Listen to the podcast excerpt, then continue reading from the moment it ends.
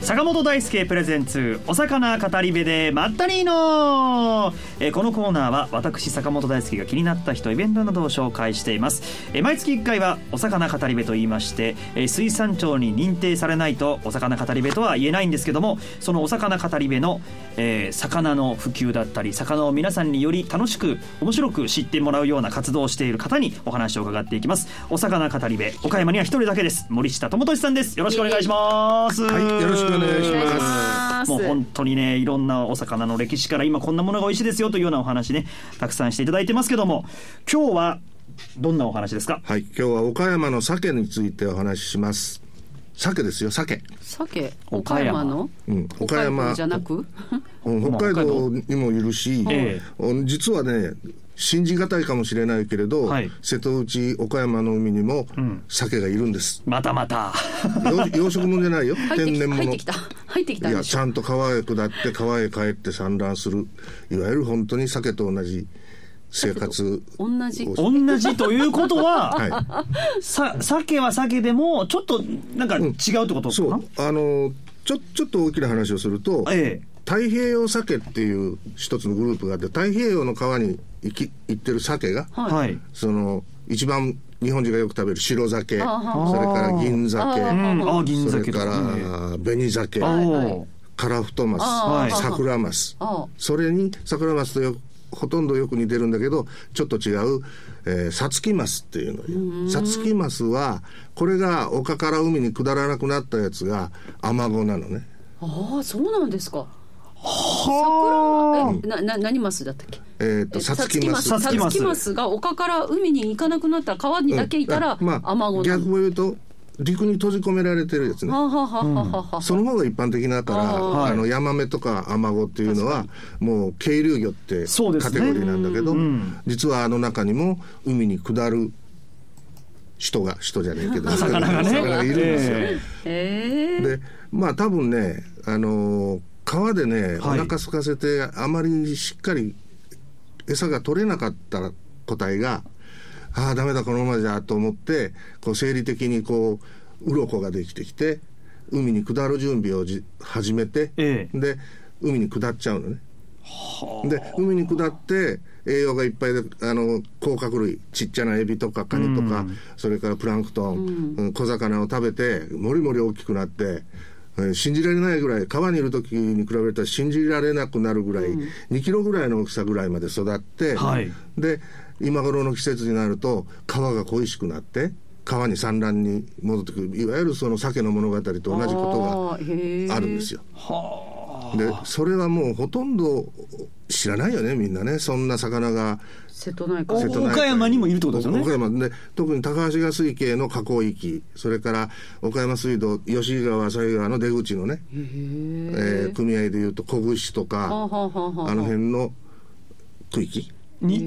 いるんですかいいますいますいますいますってそんなに多くない本当にあの壺網って定置網で取れるんだけど、えあのまあ、今の時期川に登るために岸沿いにこう集まってくるというかね、河口へずっと集まってくるときに取れるの。えはいうん、であの一つの定置網で1年の、まあ、4月の初めから5月いっぱい、6月頭ぐらいまでの本当に短い間にそこを通った魚そのマスがはい取れちゃうのね。で一つの定置網で1年にまあ数匹。少ないんですね、でまあ定置網も何箇所あるから、全部で言えばシーズン中にいくらか取れるんだろうけどほとんどその市場には出荷しないいあー見たことないなどうするんですかやもう漁師が食べちゃあーうで市場に出荷しても雑業扱いになっちゃってあーもう全然、ね、値段がつかないだって1匹だけポンと出したって確かにそうですねでうんでも美味しいですよ美味しいんですかでこれね写真を今日は持ってきていただいてますまあちょっとラジオなんでね皆さんにはあれですけど見てもしょうがないけどこれはあの、え黒崎三味三味海岸あえ玉島えーおー玉島のの定置網で取れたのを漁師さんにもらって私が撮った写真なんですけど鮭や鮭でしょう完全に完全に全く鮭あのオンコリンカスっていうのが太平洋鮭の属名なんだけどこれがオンコリンカスマソはい石川へというえ学名なんですオンコリンオンコリンカス属のマソウといオンコうリン種の名前で、その中の石川へという 難しいオけンどコリンカスマソウ石川へええ、でオンコリンカスマソウマソウというとあの桜マスになっちゃう。ほうほうほうほう石川へまで言ったら石川うんさつ石きま川すへと石川という人が、あの別種で分類したからあはあのそう学名がなってるんだけどへえ要するに同じじゃないですよ分布域も日本国全体で見ると全然違うのね、はいこれは太平洋岸の神奈川から南四国九州を通じてそれからにしか分布しないけどあとの北海道からええ東北地方、それから日本海沿岸は山名なのね。うんあこんなに大きあこれ大きいんですかこれが何ね、センチぐらい2キロ近くあって、45センえチ。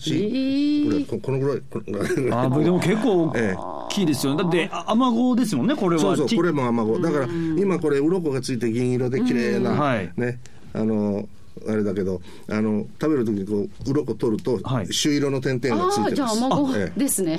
へえこれ、一緒に取ってるのが、今、西側のヘリに、うちのそばに咲いてる、ウの花。だかあうの花うんの花ら、僕は勝手に、これが咲くと思い出すというか、あーそろそろ電話がないかなと。あへえ漁師さんから「おい取れたぞ」って電話がないかなと思うんだけどへえーお刺身で食べられるんですかお寿司も食べられます、へーそれで、えーお刺身というかあの、ええこれこの魚は近所のあの料理屋さんかイタリアンに持ってって、はい作ってもらったこれカルパッチョはあこんおなになっしちゃうゃれですね身が白赤いえ白いのえ赤いいのや赤いというかまあきほんのりサーモンピンクああー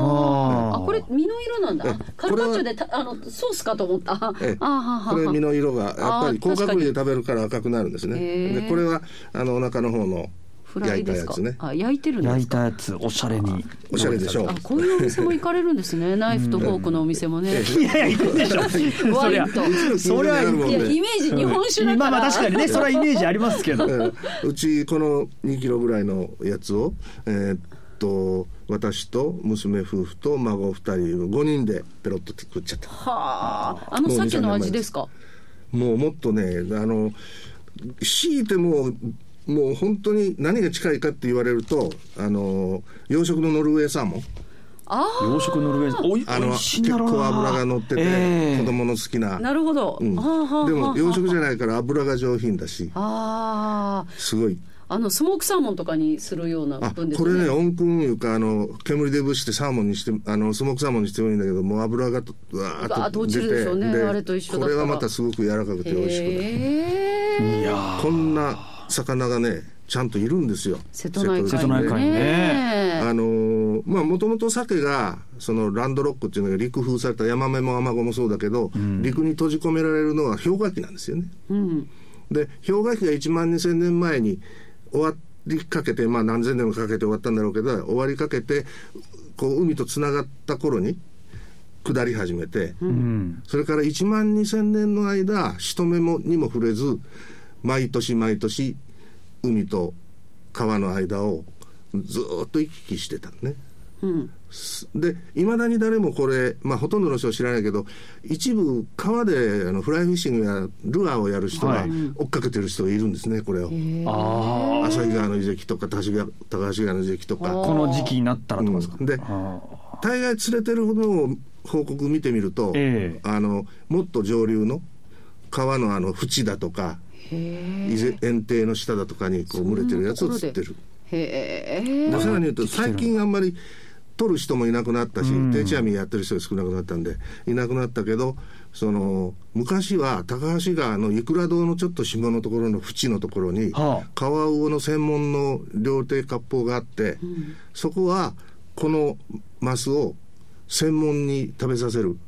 えお店ああんな紙の方で釣れるんですか、えもう要するに渓流まで登ってって産卵するんだかあーらあそのその帰りにあーそういうことか帰そういりうことか帰りという か行きがけにねあ行きか、 そうでか産卵すると太平洋さ鮭は死んでしまうから、そうでしたええね鮭はそうでしたそねうそうだあからーこれも行きがけへにえそこに溜まってるやつを嫌なとかで取って、それをお客さんに食べさせるぐらい取れてたいくら昔どのあたりでねいくらだねそうそうへえそういうお魚がいて。まあ、ほとんどの人が知らなくてここで言ってもじゃあ美味しいから食べてみようったって誰 誰も入らないし見たこともなまいあし、そうですね、ええでも本当にもう1万年以上連綿とその命をつないで瀬戸内海でこうい生き続けてる川と往復しながらう、んいう、まあ、人間が勝手に言うロマンのある魚なんで す よね。そうですねええで、まあ、最近その定置網の頭数も少なくなって取る人が少なくなったからますます手に入りにくくなってて、うんそれは魚にとっては幸せなことなんだろうけど、僕は毎年食えなくなって寂しいな。最後に食ったのが3年ぐらい前かなああ本当貴重な魚なんですねとロマンチックな話なんですけれど、へえこれがうまいんですよ。今の時期ですえか。今の時期本当に手に入るのがこの卯の花さつき卯の花の咲く頃はあ。にその定置網で取れてあとはもう川に行ってしまって秋には産卵しますからで産卵したらし死んじゃう。死んじゃうんだ避けてそうですもんね。死んじゃいますええへえで川にもともといるアマゴのオスもメスもその産卵に加わったりと当然オスは加わるんだけどええそのオスたちは川にいるのは死なないのほう海に行った個体だけそ疲れて。う、うん、多分まあもう全部使い果たしちゃうんですよねはだって進化するのにもだいぶ力いりそうですもんねこの海に行くためにそうね鱗を自分えでえつけたりとかまあそういう生理的な変化ね、ええを経験して大きくなってまた全力で上がっていって産卵して死んじゃうあ。はあで大西洋の鮭や他のマス類は死なないへえ2回3回といややっちゃーうすごい産卵話を聞きましたじゃあもしも、うんあの今日あるよって言われたらもう奇跡だと思って召し上がった方がいいということですそね。うで すね。あの連絡があったらすぐ取り取りに行って するんかい。 え ー皆さん連絡お待ちしております。はい森下さんまで。ね森下さんまで連絡ください。えーということで今日はですね、まあ、あの岡山にもいるよっていう鮭をねご紹介いただきました、はいえーお魚語り部の森下智俊さんでしたどうもありがとうございました、はいありがとうございました